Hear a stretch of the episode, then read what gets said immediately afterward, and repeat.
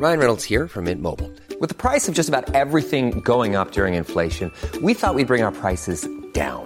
So to help us, we brought in a reverse auctioneer, which is apparently a thing.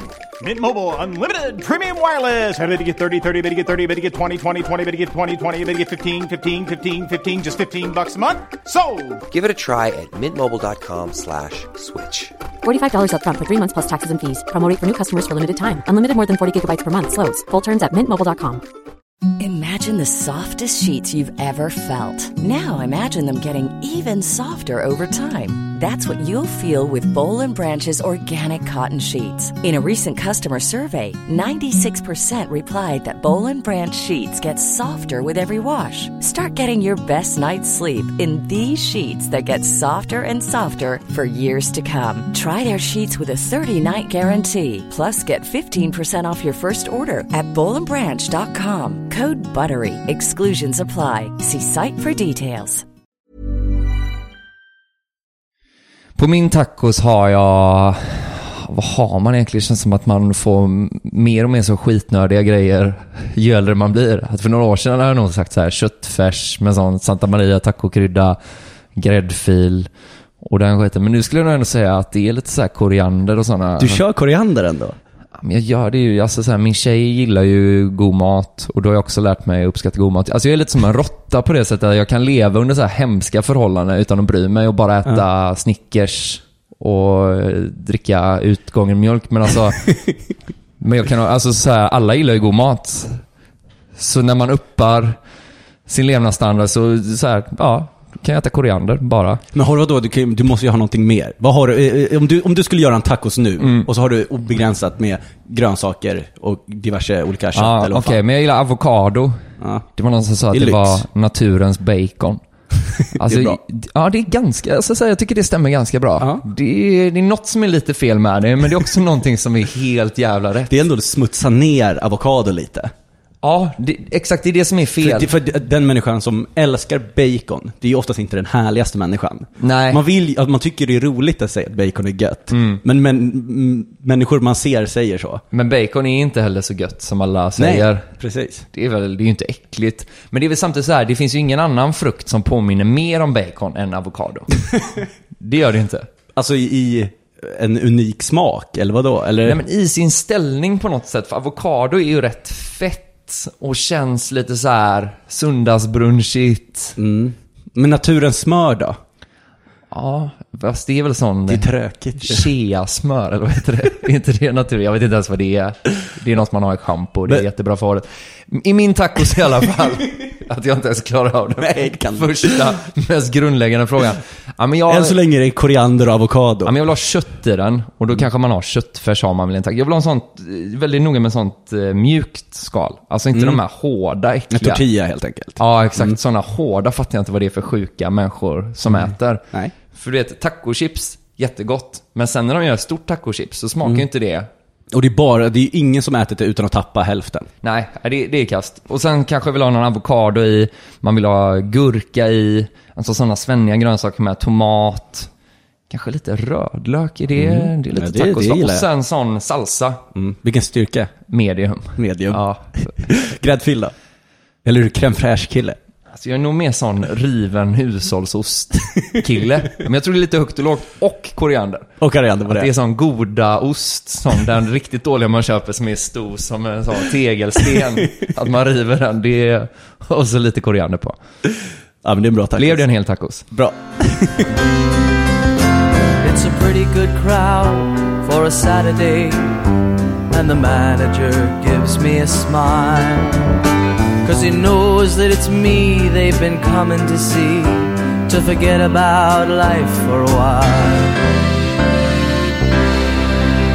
Hej och välkomna till podcasten Mina värsta gig med mig, Niklas Runsten. Och idag så sitter jag här med komikern, radioprofilen, poddaren, flygande reporten, föreläsaren och skojaren Marcus Berggren.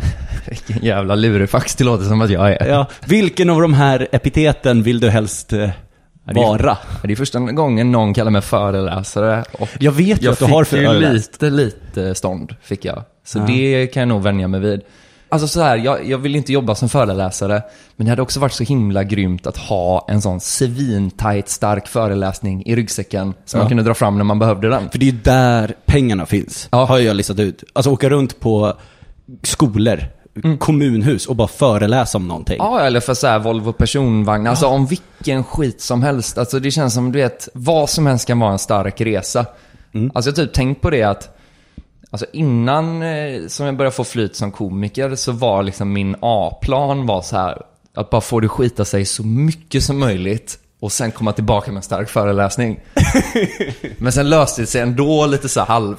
Ja, men det är, det är inte för sent än. Nej, det kan fortfarande skita sig och då kommer den starka föreläsningen. Men vad skulle du helst vilja, vad, vad, vad ser du dig själv som? Alltså komiker är ju rätt brett, men är det radio eller är det podd? Jag vet ju, du gör ju mycket så här flygande reporter när du springer runt på Öland och pratar med haschtomtar typ. Men alltså komiker är väl härligt. Alltså jag tänker när vi lyssnade på den generationen över oss av komiker så pratade de mycket i poddar så här typ hur jobbigt det var för dem att börja kalla sig själv komiker och det är, det är ett så stort ord och alltså jag började kalla mig komiker samma dag som jag började med stand-up. Alltså det känns som vi jobbar mer Jag är så. komiker. Ja, jag är komiker. Bara, fast du var precis uppe och bomba i två minuter. Ja, men jag är en komiker. Så det kallar jag mig gärna. Men vad vill du helst hålla på med? Stand-up eller, eh, för du har ju podden Tombola med Karl. Vad, är, vad är roligast? Alltså jag tycker nog att blandningen är väldigt rolig. Alltså du räknar upp en ganska lång lista här, men det är också dels för att jag har fått möjligheten att göra olika grejer, men sen tycker jag också det är kul att byta, för man hinner ju aldrig ledsna. För att det är hela tiden så här, ja ah, nu ska du hålla en föreläsning och så måste man hålla en föreläsning. Eller vad det är för annan skit, man är flygande reporter på någon festival. Eller något. Jag, jag tycker det är kul att blanda. Men om, om, jag, om jag var tvungen att välja en grej så hade jag nog bara velat göra stand-up. Ja, men det är väl den här direktkontakten som är Ja. det roligaste. Och att det går ju att alternera rätt mycket. Ja men stand-up ju, vadå, om du skulle ha en föreläsning, då skulle det vara en 45 minuters stand-up-rutin bara. Ja, Om hur, hur du har klättrat ja, upp från botten. Ja, att man får ha en sån lång... För när man kör stand-up är alla bara, fan den här nyare tiden, är det inte lite lång? I en föreläsning är det bara, den kan vara lite längre. Ja. Tio minuter till tror jag. Ja, nej, det är sant. Men då, eh, tänkte hur, hur länge, just stand-up då, som vi ska prata om idag främst. Hur länge har du hållit på? tror att det blev fyra år i somras någon gång. Mm. Eller vad, nu är det år 2017. 17, sommar. Är fyra år sedan 2013 då. Det måste det väl vara? Ja, ja, men då var det. Då var det fyra år. Sen hade jag, men som de flesta har, så är de första åren är lite så här till och från. Fast du var ju komiker från start. Jo, absolut. Ja, sa jag att jag var det? Jo, men, Men det... när, när skulle du säga att du blev, du blev bra på stand-up då? Mm, ja, men det, alltså så här, det gick väl lite i vågor. Jag testade först en vända. Och så hade jag, jag testade först ett par gånger, det kan vi komma in på sen om vi ska prata om dåliga gig. Då det gick så jävla dåligt. Sen hade jag ett ganska bra gig. Och sen giggade jag kanske inte på något år. Och sen tänkte jag, jag gav, alltså i början var det som att jag bara körde på sommaren med. Mm. Det är så en riktig sommarkomi. Du vet, på sommaren känner man sig glad och man har självförtroende, du vet, man skriver mycket. och sen när du vet, oktober kommer så bara, nej. Vill det- inte synas. det där har ingenting med mig att göra. Man nästan skäms lite för det. Men så kom jag tillbaka någon gång i Göteborg där och så körde jag en vända till. Och då tyckte jag att jag hade blivit jättebra. Det var ju när jag hade hållit på ett år. För då var det så här, då hade jag några gyllene gig och tänkte så här, jag är ju bäst av alla. Alltså jag kan ju säga vad jag vill och det bara river. Och sen såklart kom jag ner från det på ett ganska hårt sätt. Och sen lyckades jag jobba upp till en tredje sommar. Och det var då jag flyttade till Stockholm med sånt jävla självförtroende. Och sen var det så här kraschlandning igen. Och sen? Men jag tror att det är så med standup, eller är så. Men för mig var det så att det gick upp och ner. I början var det så höga toppar, Men så är, låga är dalar. det någonting att det där man kommer när man kommer första gången så är det lite, inte chockhumor, men folk är inte beredda. Men sen när man kanske kört några gånger så är folk bara ja, det är så här. Och då måste man vara jättebra för att fortsätta vara bra, eller? Alltså jag tror att man kan ha tur några gånger med och vinna ganska mycket. Eller jag kunde nog vinna ganska mycket på min stil. Som är ganska så här flängig och jag skriker mycket och håller på. Att om du är på någon liten rookieklubb någonstans och de flesta är ju så här. Hej, eh, jag heter Isak, eh, nu är jag singel. Alltså, och så kommer någon som gör något som är lite annat. Mm. Och sen var det säkert så, jag, jag rev säkert inte ens. Det var säkert fisljummet. Men det är och då kändes det som sån jävla rivning typ.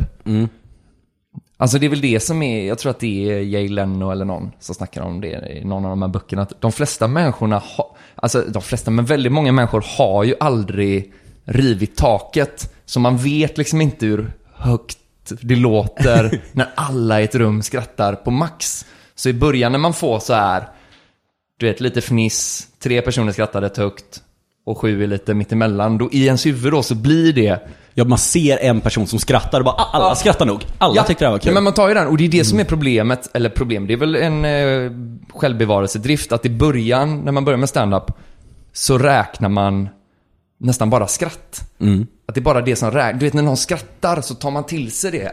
Ja, men det är väl, för det, eh, jag kan väl relatera till det, att det är liksom, vadå, det är väl det som är beviset på att du har gjort någonting sköj, för det är väl det som det går ut på lite? Eller? Eller vad menar du att man ska Nej, men jag menar på? om du giggar för 100 pers och sju skrattar, så i början så blir man så himla glad att sju skrattar, att man fortsätter med stand-up ett halvår till. Sen man har på några år så ser man bara de 83 som höll käften och så vill man ta livet av sig. Ja. Att, det, att det skiftar. Och jag tror att det är bra att man har den inställningen i början. För, eller jag var jättemycket så att när... Eller så när jag tänker tillbaka på mina gig som gick bra precis i början på Andra Lång Comedy i Göteborg, så minns jag det liksom som att hela stället så här kokade, du vet att taket lyfte lite grann. Men sen när jag har pratat med folk som var där, så har de sagt att bara, "Ah, alltså, det var ju ingen bombning men... Och jag tror det är för att man... Du ska man- aldrig prata med någon efteråt. Nej, men man är så, nä- men då sa väl folk att det var, det var väl kanske förhållandevis bra, men... Ja, men jag tror att man behöver de personerna som skrattar så himla mycket. Och sen ju mer man håller på, ju mer ser man bara de som inte skrattar. Och det är väl så man blir en bättre komiker, för då börjar man tänka sig hur fan, vad är det jag gör för fel? Varför är det fem personer som inte tycker jag är rolig alls? Men då kan man ju, min nästa fråga är ändå, hur, hur, hur hanterar du misslyckanden? Alltså så här, lite som vi var inne på innan, jag gör ju så himla många olika grejer och det tror jag också är en så himla mycket självbevarelsedrift för mig. För att om en grej skiter sig så har jag ändå två nya grejer imorgon. Så att det hamnar bakom mig så himla himla fort. Alltså det är ju värre, alltså jag tror att jag mådde mycket sämre på den tiden när man kanske fick så två gig på Big Ben i månaden. Och så gick båda dåligt. Ja. Och så hade man inget mer att hänga upp sin tillvaro på. För nu är det så, om ett stand-up-gig går dåligt.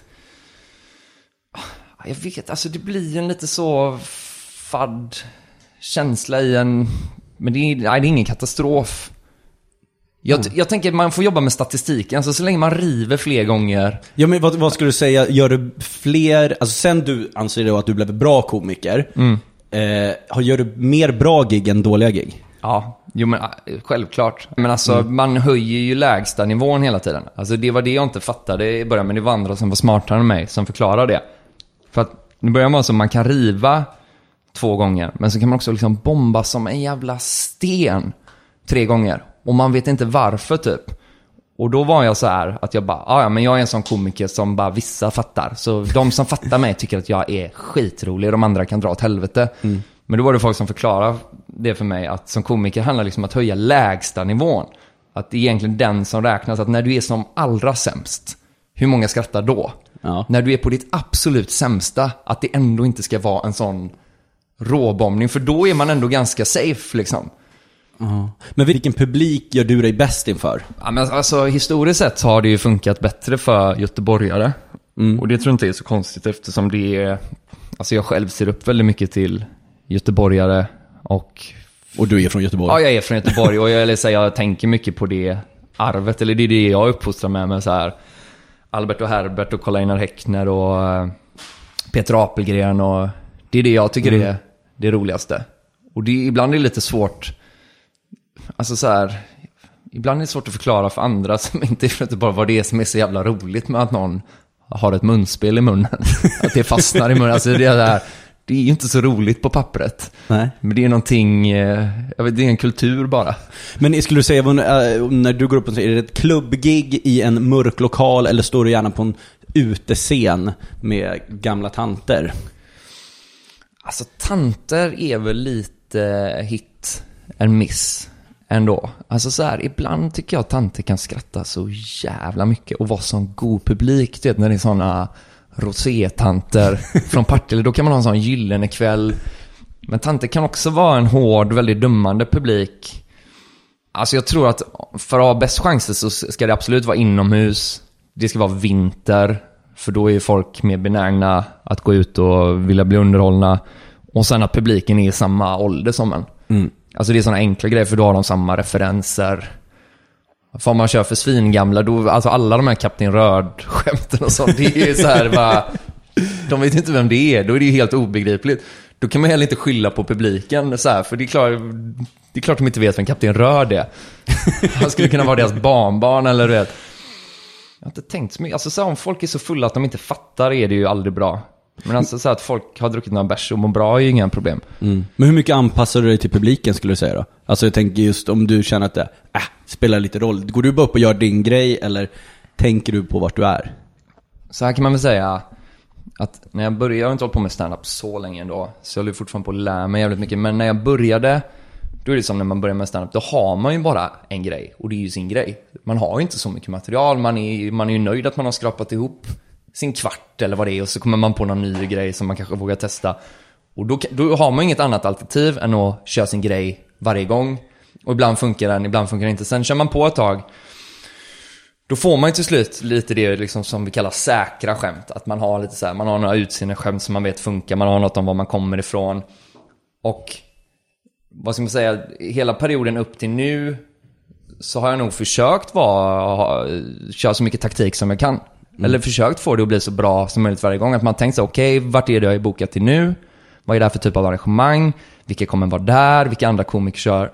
Så jag har försökt anpassa det så mycket som möjligt. Det jag jobbar på nu är väl att bli en så bra komiker att jag inte ska behöva anpassa mig. Att allting, du ska funka allt. Man ska bara, de ska bara älska dig när du går upp.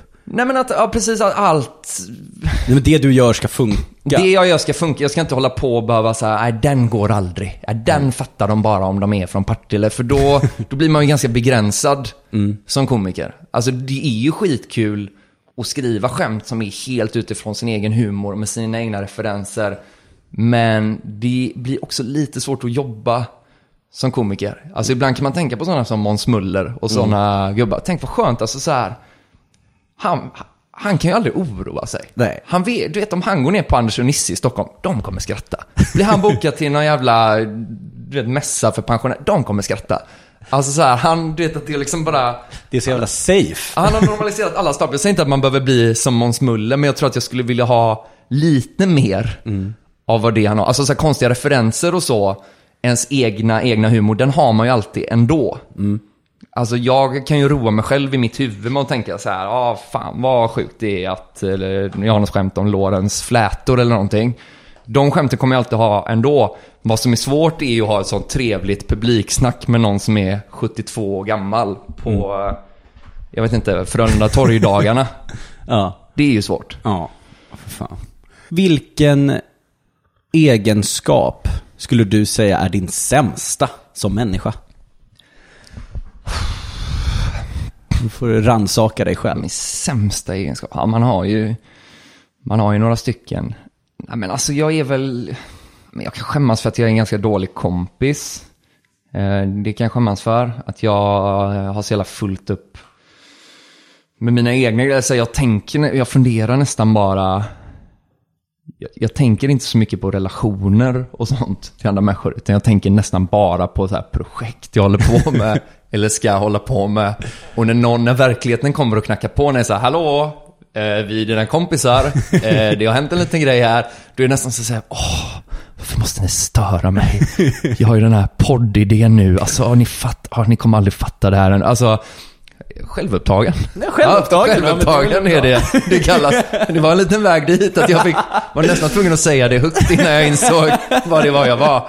Ja, men självupptagen. Och jag, alltså jag, inte som ett försvar, men jag tror att eh, väldigt många komiker är extremt Ja, men det var det jag tänkte. Självupptagna. Nog. Jag tror att det är nog rätt bra att vara det i denna bransch. Ja. Nej men alltså folk är ju svinsjälvupptagna. Sen märker man det, jag tycker man märker det när komiker blir äldre. För alla har ju kört vårt ra- race någon gång. Att man är så mellan 20 och 30, man vill bara skriva bra material, man vill ta sig fram. Alltså man har ju jävla tunnelseende. Jag tycker man ser på de komikerna, särskilt de som har lyckats, att det blir nästan som en sån, jag kan känna av lite att de får lite dåligt samvete sen de blir lite äldre för att de inser typ jävlar vad jag har kört mitt eget race. Att de nästan så överkompenserar. Att de blir så här, de ska ta in flyktingar i sitt hem och starta insamlingar och det är bara galor och man Ja, men ska... för att man har varit så självupptagen. Ja, för att man har bara satsat Ja. på sig själv i hela sitt liv typ.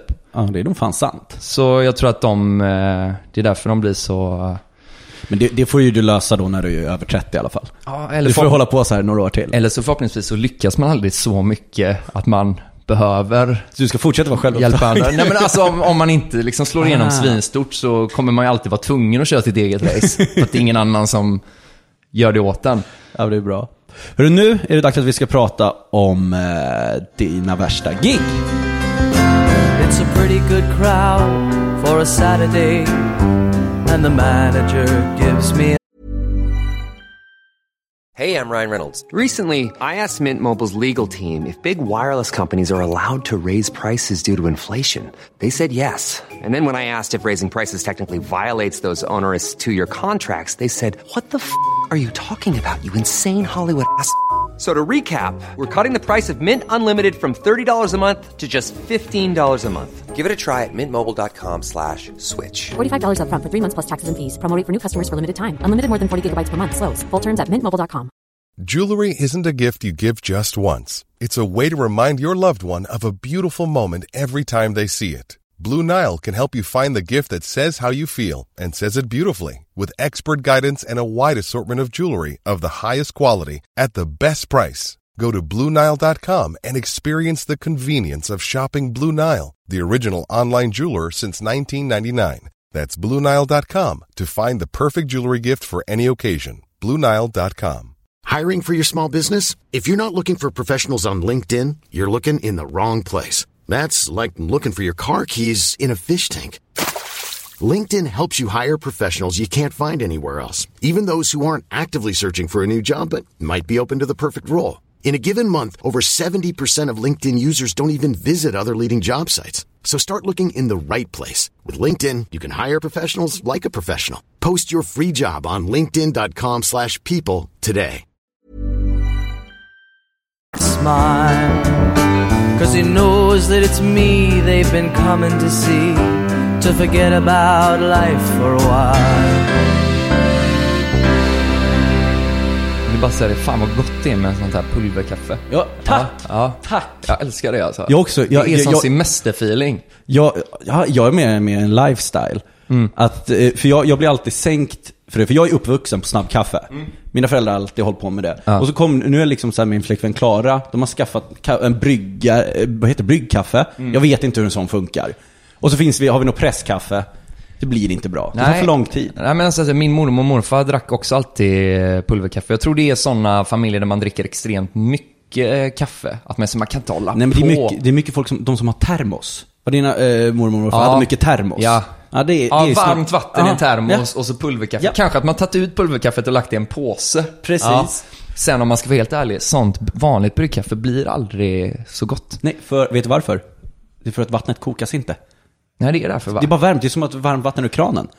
Det är inte bra Det är inte alltså. bra. Nej, det är inte bra. Och det är samma med sånt presskaffe. Grejen är att presskaffe kan bli det godaste Mm. kaffet, men det är en gång var sjätte, alltså var sjätte gång. Annars får man med allt sånt här skit. Så man vet inte, det är ingen som vet exakt hur den funkar. Det är så här, du ska vänta en till två minuter och du är alltid för tidig eller för sen. Eh, men ett tips är faktiskt sån perkulator. Oh, men då får man ju så extremt lite kaffe. Man kan ju inte bjuda fyra pers på en perkulator. För det är väl så man har på spisen och så bara börjar tjuta? Nej, nej, Nej. det vet jag inte. Det, ja, just det, den finns med. Den där lilla, ja, Ja, som lilla. man sett, det ser ut som en glasbång eller någonting som sticker upp i någon Ja. grej. Ja, ja nej, Så- det vet jag inte vad det kallas. Skjuts kaffet upp Ja, typ. den är ju svinkonstig. Den vet jag fan. En perkulator är en, jag tror det är lite 80-tals, tidigt 90-tal. Helt out of fashion nu. För att ingen vill ha det. det. Det ser ut som en stor jävla kanna. Och sen är det någon grej i. Och så, det är som en kaffe, blandning mellan kaffepress och kaffekokare. Att den gör både och i sig själv. Jätteomständigt. Det, är väl, det ser ut som en sån här laboratoriegrej, att vattnet Mm. ja. åker typ så här. Som CERN-laboratoriet fast Ja. i... Det låter ju som det absolut svåraste sättet att göra kaffe på. Ja, det är det är jätteomständigt. därför jag älskar snabbkaffe. Ja, vi älskar snabbkaffe. I alla fall. Ja, dina värst, ditt värsta gig eller dina? Var är vi? Ja, jag har haft några riktigt hemska. Mitt ett som var ganska traumatiskt, det var, pris, det var mitt andra gig. För det var så här att eh, jag höll på mycket med musik innan och jag utbildade mig till journalist och hade någon mer sån, sådana drömmar typ. Och sen någon gång då så fick jag se eh, någon Louis CK special och så blev jag helt besatt av honom. Jag tror det började med att jag såg, det började med att jag lyssnade på Filip och Fredriks podd. Så snackade de om serien Louis. Så såg jag serien och så upptäckte jag en stand-up och där så bara blev jag besatt typ. Och eftersom man är en sån vit man och har sånt jävla vit man självförtroende, det räcker ju att se två stand-up specialer så bara, fan jag kan nog... Eh, Gå upp på samma... Fan det där känns inte så, det där passar mig. Det är bara jag som pratar, alla andra håller käften. Fan det är skitbra, man behöver inte ha något band eller hålla på och konka högtalare, skriva låtar och sån skit. Så jag bara, jag blev, tänkte så här, det ska jag göra. Och då hade jag ett band på den tiden som hade bokat en spelning på en svinkonstig festival utanför Ängelholm på någon jävla åker. Som hette The Festival of Love. Som var en gammal Paradise Hotel-deltagare. Som var lite, Vilket vidrigt festivalnamn. Ja, det var en jävligt vidrig festival. Eh, Men han hade någon flummig festival. Det var typ, tänk dig Jackass-gänget från Ängelholm. Ett sånt jävla rövgäng som bodde i Tha- Thailand halvårsvis och jobbade krog liksom. Och resten av tiden var man bara hemma och tatuerade Det är sig liksom typ. en fattig variant av Grabbarna Grus-gänget liksom. Ja, ja men precis. Ja. Precis där. Det gänget, de hade en egen festival. Och sen då så blev vi bokade att vi skulle spela där med vårt band som vi hade. Och då fattade jag lite grann hur lätt det, jag förstod så här, alla som vill spela på den här festivalen får nog det. Så jag tänkte så här, jag kanske ska göra stand-up debut där med. Debut också ja. Så jag hörde av mig till honom och bara, hallå du heter Marcus, vi ska spela med vårt band där. Jag tänkte bara, jag är ju komiker också, kan inte jag få köra lite stand-up? Och då var han inte så lätt som jag trodde. Han var så här, jaha, eh, jag har aldrig hört talas om dig, har du hållit på länge med stand-up? Och då bara skrev jag så här, ja, alltså jag blev ju utnämnd till årets roligaste göteborgare, har gjort lite sådana grejer. Och sen tänkte jag, fan vad dumt att jag ljög om det. Men han blev så Skri- hade du det i skrift eller sa du det Skrift. Aj, aj, aj. på Facebook och han blev så jävla imponerad. Han bara årets roligaste Göteborg och du vill komma till oss. Alltså vi, det finns ju inte mycket gage och så men vi, ja, självklart bokar vi in dig så här. Och då var det som att det blev verkligt. Det här var kanske i maj, Eh, festivalen var i augusti och jag bara så här, fuck. Vad- Men vad tror du, alltså tänk, blev du någonstans glad att du blev bokad? Eller kände du att det bara så aj, aj, aj? Då, nej men det var nog skräck. Alltså det var ganska många olika känslor. Det var dels, du vet, den här hybrisen. Bara, jag kommer lösa det här. Sen var det, här, vad håller jag på med? Jag kommer, det kommer gå åt helvete. Och sen blev jag också inbokad och köra en timma. Åh herregud. Men också, jag visste... Men då hade du inte kört någon Aldrig. Och jag visste inte bättre heller. För jag hade ju bara sett Louis CK i specialer. Jag bara, ja de är ju en timma. Så jag tänkte, när man kör stand-up så kör man en timma. Alltså jag, hade jag, på riktigt, jag visste inte att man, jag fattar väl att det förekom variationer. Men inte den här grejen att man börjar med tre och jobbar sig uppåt. Men då gjorde jag i alla fall så att jag var ju lite smart, inte jättesmart. Men då tänkte jag säga, jag, måste, jag kan ju inte köra första, första gången där. Jag måste testa innan. Jag hade Du ändå... måste ju testa din timme någonstans. Ja, exakt. Jag hade några månader på mig innan. Så då hörde jag av mig till olika så öppna scener i Göteborg. Alltså det fanns ju, jag vet fan om Andra Lång fanns några, jag kände inte till det. Men det fanns några sådana open stage typ. Så hörde jag av mig och där fick man, ja du kan köra fem minuter. Och man sa, ja fast jag, jag har ju en timme. Typ så här, ja bara fem minuter. Och då minns jag, jag satt hela den sommaren och skrev min timme. Och du vet, det var så mycket utfyllnad. Det var så mycket publik. Alltså jag skrev långa publik. Jag hade någon rolig låt. Jag hade rekvisita. Alltså det handlade ju bara om att vinna tid alltså. Och sen blev jag i alla fall bokad då på någon sån open mic. Så första gången var jag med, då tog jag med, också så jävla konstigt, jag tog med min lillebror och min exflickvän till Dublin här i Göteborg. Någon jävla så tisdags eftermiddag hade open mic. Det var helt tomt i lokalen, det satt någon gubbe och spelade country. Där gick jag upp, där körde jag första gången. Hur mycket folk var det? Var det, var det bara ni? Nej men det var och- några andra som spelade, någon som stod i baren, kanske var så här sju pers i lokalen Men var det totalt. någon som hade fokus på scenen? Alltså mitt ex och Krögaren kanske? Mitt ex och min lillebror. Men då var det så himla svårt att bedöma Alltså så här, då visste jag inte riktigt. Då körde jag mitt material som antagligen var katastrof. Så tänkte jag så här, fan jag måste köra igen alltså. Så då bokade jag in mig på Gamleport i Gö- Göteborg. Hade en eh, ganska stor sån open mic. Som många musiker sökte sig till och så. Och då minns jag, så bokade jag in mig på någon hemsida. Då tänkte jag, nu går jag dit ensam. Jag hade typ så här fem minuter inrepat jag skulle köra. Kommer dit, då är det helt fullt. Då är det liksom hela den här klyschan att det är en jävla fotbolls-VM eller någonting. Så det är ju match. Nej. Matchen ska vara direkt efter eh, open micen. Så det är uppladdning på två stora skärmar. Liten scen i mitten. De som har det är två sådana goa gubbar som heter så Ro- Roy och Roger. Alltså typ så. Någon sån här Nisse och Hasses. Som har så här Sverigetröjor och vikingahjälmar på sig. och det är bara musiker som kör. Det är olika gubbar som går upp och spelar en låt på gitarr. Ja, men det är ju liksom gött uppladdning för fotboll. Ja, nej men precis. Och så är det är skitmycket folk i lokalen. Alltså medelålders, full publik så här. Och då minns jag att han, jag går fram till honom då som höll i det bara Hej eh, Marcus, jag ska, det är jag som ska köra sen. Han bara Åh, vad var du guran då? jag bara nej, nej jag ska inte spela någonting. Och han blir så nej, vad, vad fan ska du göra? Nej, jag ska köra stand-up. Och du vet, de hade aldrig haft den. Stand-up? Alltså, du är komiker. Och jag bara, ja. Han bara, ja, ja, okej. Ja, ja. Skyll dig själv. Alltså typ så var det. Så han på mig, då går han upp på scen och så säger han på riktigt så här, han bara, ja. Nästa kille då, Magnus Bergqvist, han är tydligen komiker och tror att han är så jävla rolig. Ja, då får vi väl se hur rolig han är egentligen då. Ja, välkommen upp och så är det någon som klappar. Och så medan jag går på väg upp mot scen så är det en kvinna i så full Sverigemundering som bara Gå av scenen bögjävel! Och bara river. Att alla gapskrattar åt det. Och så går jag upp där och bara tar micken. Och bara bomba- Isak, jag är singel. Ja, och bara bomba röven av mig alltså. Och det, alltså jag fattar ju, alltså, när jag kommer, jag kommer ihåg jag hade något skämt, alltså som var, jag tror mitt, mitt starkaste skämt var typ så här. Jo men alltså så här att det är vetenskapligt bevisat liksom att kvinnor har det sämre än män i samhället. Att det är så, det är ett faktum. Jag bara, ni vet att kvinnor har det sämre än män. Och ingen köpte ju den premissen. För det, det var ju inga, det var ju liksom ingen feminist. Nej, nej. Blev- Jag bara, vad fan säger han? Och jag bara, och tänk då liksom, för jag är ju man och jag har det ju jätte, jättedåligt.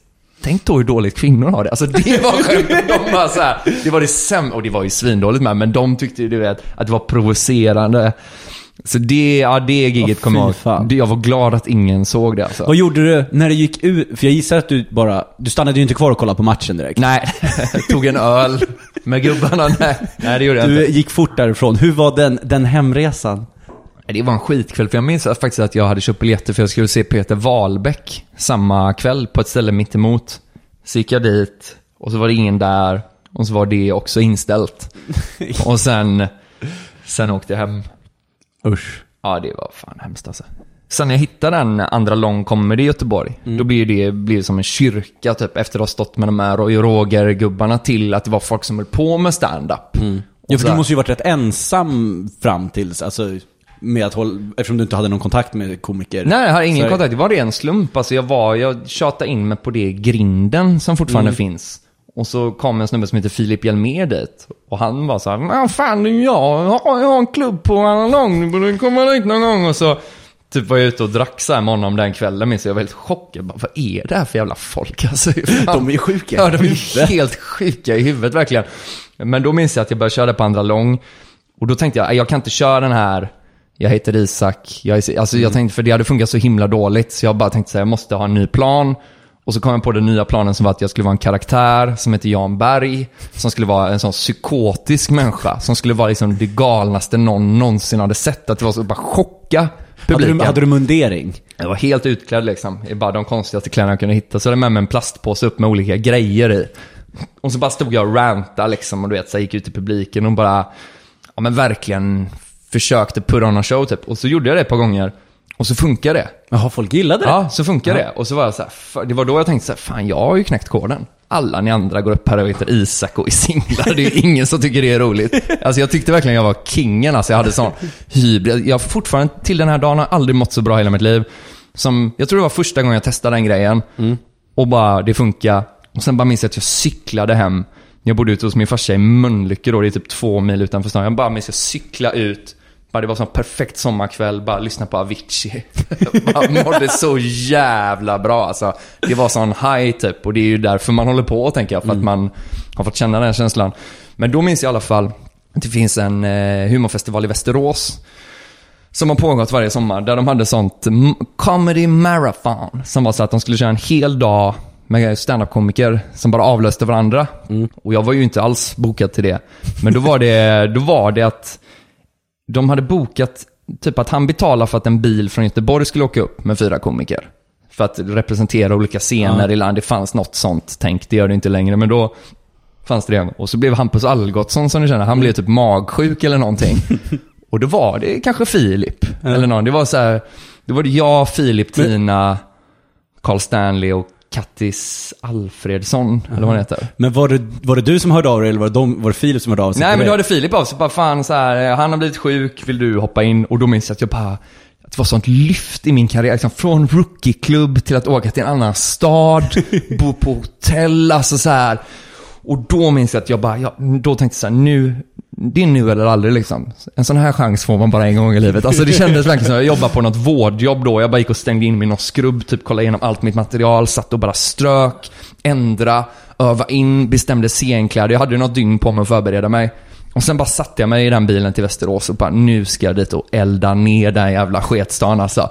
Och så hade vi en sån skitrolig resa.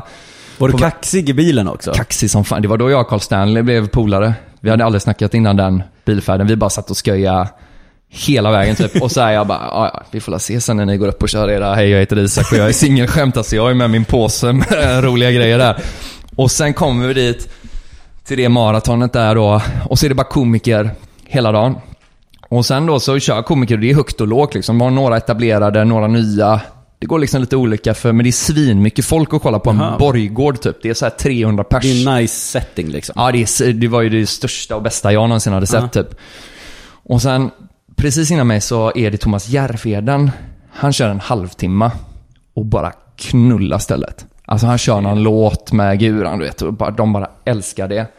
Och sen när han går av då, då reser sig typ ganska många, alltså det är rätt många som går precis när jag går upp. Aj, aj, aj.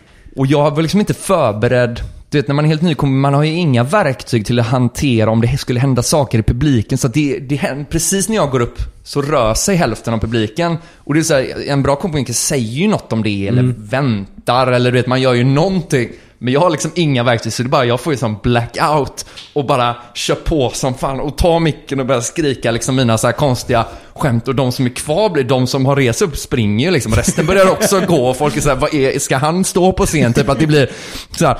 Och det var ett sånt litet tält ovanför scenen minns jag.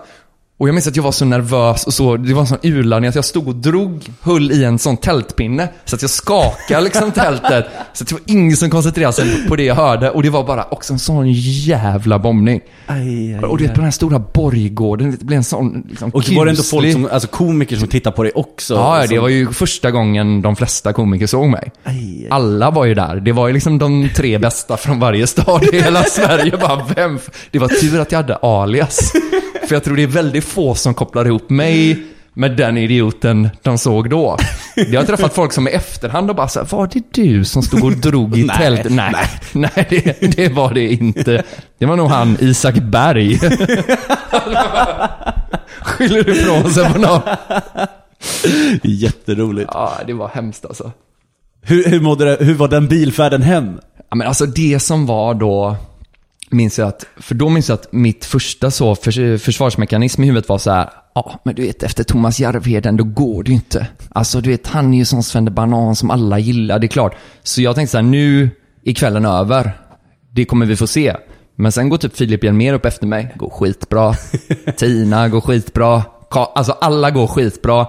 Men det jag mindes då var, alltså vi brukar snacka mycket om det här med att det finns ett gig och sen finns det ett eftergig. Och att det finns någon sån korrelation att om man gör ett bra gig på scen, då kan man chilla lite efter Ja. och ta en bärs och vara en vanlig person. Men man märker det ofta när komiker har varit dåliga på scen, att det jävlar vad de måste hävda sig sen på kvällen. Ja. Och det var första gången jag hade den grejen. Att jag minns ju bara, nej, Söp du ner dig totalt eller vad gjorde du? Nej, men jag söp ner mig och jag fokuserar bara på så här, nej, jag ska fan, jag är fan mycket roligare än de här människorna. Så jag bara satsar på att vara så jävla rolig. Så jag minns han som hade bokat mig, Jocke Björkvall, skulle ta med oss ut på någon eh, latinoklubb eller någonting. Och jag bara skojar konstant med honom.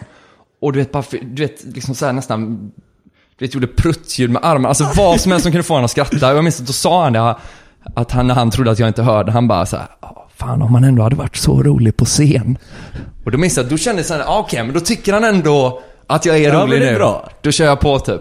Så, här, så ja, men vi hade en skitrolig kväll. Men det var... Men det känns ju ändå liksom så att du, du eh, de här gängen du pratar om, du, du har inte grävt ner dig och liksom gömt dig i en håla. Det känns ju ändå som du hela tiden tror på dig själv. Ja, jo men det är, jo men jag har nog ett väldigt stort eh, så vitt manligt självförtroende. Men det är väl också så här. Ja, det är väl återigen det där att man räknar skratten. Alltså så här, om det går pissdåligt en gång, alltså. Jag tänker så här, har man rivit några gånger så då har man ju någonting att fortsätta bygga på i alla fall. Eller fattar du vad jag menar? Ja. Men e- efter du skippade den, sen den eh, karaktären, hur länge höll du på med den efter det? Det, Västerås var sista gången, så den flög en sommar. Sen försökte jag lite grann i Stockholm. Alltså jag och Carl Stanley flyttade ju upp ungefär samtidigt. Och vi blev ju kompisar där i den svängen. Och då minns att han var så här, Marcus, alltså den här... Hur pra- Hur pratar Carl? Han, han pratar... Jag kan inte ens härma skånska. Men han eh, mer eller mindre tvingade mig att sluta med den. Och jag minns att i början var jag, lyssna på det här, i början var jag paranoid. Att jag var så här, han vill nog att jag ska sluta med den här karaktären för att han vet att den är så jävla bra. Att han klarar inte av den konkurrensen. Han vet att om jag fortsätter med den här så kommer jag krossa honom. Sen har jag efterhand bara så nej nej, du hade rätt. Jävlar vad Har, rätt har du någon gång filmat dig när du varit den karaktären? Jag tänkte så att, för det hade ju varit fantastiskt kul att se idag. Nej, jag tror inte jag har filmat, men jag har knappt gjort nåra filmer eller, Eller spelat in dig, Nej, jag har Nej. knappt gjort det. Och jag är, fan vad glad man är för det alltså. Jag, fi- en gång så eh, hyrde jag in en filmkille. Mm. För, för ett år sedan typ, när vi ändå gjorde en riktig föreställning, eller vad man ska säga. Som man var så här, det här är mina bästa skämt nu och jag levererar dem svinbra. Men det är också så här, nu ett år senare, jag så här, fan vad glad att jag inte släppte det. för man tänker hela tiden att man ska släppa någonting. Men du vet, bara låt tiden gå lite och så kollar man tillbaka och så här, oh my god, vad är det jag håller på med typ? Men, eh, har du, men sen efter det då, efter Stockholm och sånt, har det, det, har gått, det har ju gått rätt bra för dig då. Men du har ju känt aldrig liksom så här, du måste ju ha gjort några fruktansvärda bombningar efter det. Eller inget så här som sett, har satt spår som de här. Nej men det var nog en sån eh, borderline-grej där när jag fortfarande körde, alltså när jag inte kallar mig själv för Jan Berg, men jag fortfarande hade så himla mycket av den karaktären kvar i mig. Sen har ju den liksom surrats bort mer och mer och så har det ju också gått bättre och bättre för att man alienerar publiken på något sätt genom att göra det konstigare än vad det behöver vara. Sen tycker jag ändå, jag hade tyckt det var kul. Jag säger inte att jag behöver vara den killen, men jag hade tyckt det var kul med lite mer så prop comics och lite mer karaktärer och så här. Det finns ju nästan inget. Alla, Sånt. måste, mer alias i stand-up, stand-up Sverige. Ja men så här, fan jag hade bara, tänk om någon kille hade gjort så här eh, prop comedy kul typ. Det hade ändå, jag hade haft, den hade haft min respekt. Men, men det är väl ändå rätt, det är ju svårt att göra det. Ja, super. Och det är också så jävla ute. Alltså så här stand-up bygger ju så himla mycket på, eller det är vad som sägs, att det är så här autenticitet. Att det är så här, man liksom ska vara sig själv typ. Det är, och så är det problemet, om man säger, det har väl jag fortfarande, att det är sån grej som folk kan säga till mig så här, att det är oäkta när det är för mycket skillnad på hur man är på scen och hur man är av scen. Att det är ändå Louis som är liksom guden typ. Och där har man bilden av att han bara är en sån jävla tjomme och så går han upp och så bara fortsätter han vara en tjomme. Men så är han ändå roligast i världen. Han bara sitter egentligen kvar vid baren, bara att någon har satt en mick vid honom. Ja, exakt. Och så, kör han. är det fortfarande världens... Och så är det ju såklart inte, men jag fattar att det är idealet typ. Ja, fast det är ju så här, man gillar ju, jag gillar ju Louis med, men jag gillar ju sådana VV-gubbar som Peter Apelgren och så. alltså jag tycker det är kul när någon bara Kör sin igång, grej. Ja, men när någon kör igång, alltså, när man, jag vet inte varför det tilltalar mig så jävla mycket. Alltså det är en sån grej som kan göra... mm, Jag tänker nog på... Jag tänker nog varje dag på det faktumet att Peter Apelgren finns. Och det ger mig styrkan att fortsätta leva. Alltså på riktigt, jag Gud, bara... vad fint. Bara, han finns och han gör sin grej. Fan, jag ska också fortsätta finnas och göra min grej. Vad mörkt att det inte är min tjej i den ekvationen. Du, Marcus, jag tror vi rundar av där. Vad eh, kul att du vill vara med. Ja, och, superkul. och vad skönt att höra att det även kan gå katastrofalt för dig också. Ja, svindåligt verkligen. Puss och kram. Puss och kram. Hej. Så där kan det låta när Marcus Berggren berättar om gånger det gått åt helvete för honom. Om du tycker att den här podcasten är väldigt bra så tycker jag att du berättar det för en kompis kanske, så den personen också börjar lyssna på det här. Eller din mamma, eller din pappa, eller din farmor, eller någon annan. Och du kan även gå in och ge ett betyg på podden så går vi snart om UFO-podden som jag tror är våra största konkurrenter just nu. Eh, jag heter Niklas Runsten, om man vill veta mer saker om mig så kan man följa mig på både Twitter och Instagram. Där heter jag så mycket som Niklas Runsten och jag har även podcasten Gump tillsammans med Angelica Sissali. Och tills dess så hörs vi nästa vecka. Då är det nytt avsnitt med ny gäst och nya fruktansvärda framträdanden. Hej! Hi, I'm Daniel, founder of Pretty Litter. Cats and cat owners deserve better than any old fashioned litter. That's why I teamed up with scientists and veterinarians to create Pretty Litter. Its innovative crystal formula has superior odor control and weighs up to 80% less than clay litter. Pretty Litter even monitors health by changing colors to help detect early signs of potential illness. It's the world's smartest kitty litter. Go to prettylitter.com and use code ACAST for 20% off your first order and a free cat toy. Terms and conditions apply. See site for details. Planning for your next trip? Elevate your travel style with Quince. Quince has all the jet setting essentials you'll want for your next getaway, like European linen, premium luggage options, buttery soft Italian leather bags, and so much more. And is all priced at 50 to 80% less than similar brands. Plus, Quince only works with factories that use safe and ethical manufacturing practices. Pack your bags with high-quality essentials you'll be wearing for vacations to come with Quince. Go to quince.com slash pack for free shipping and 365-day returns.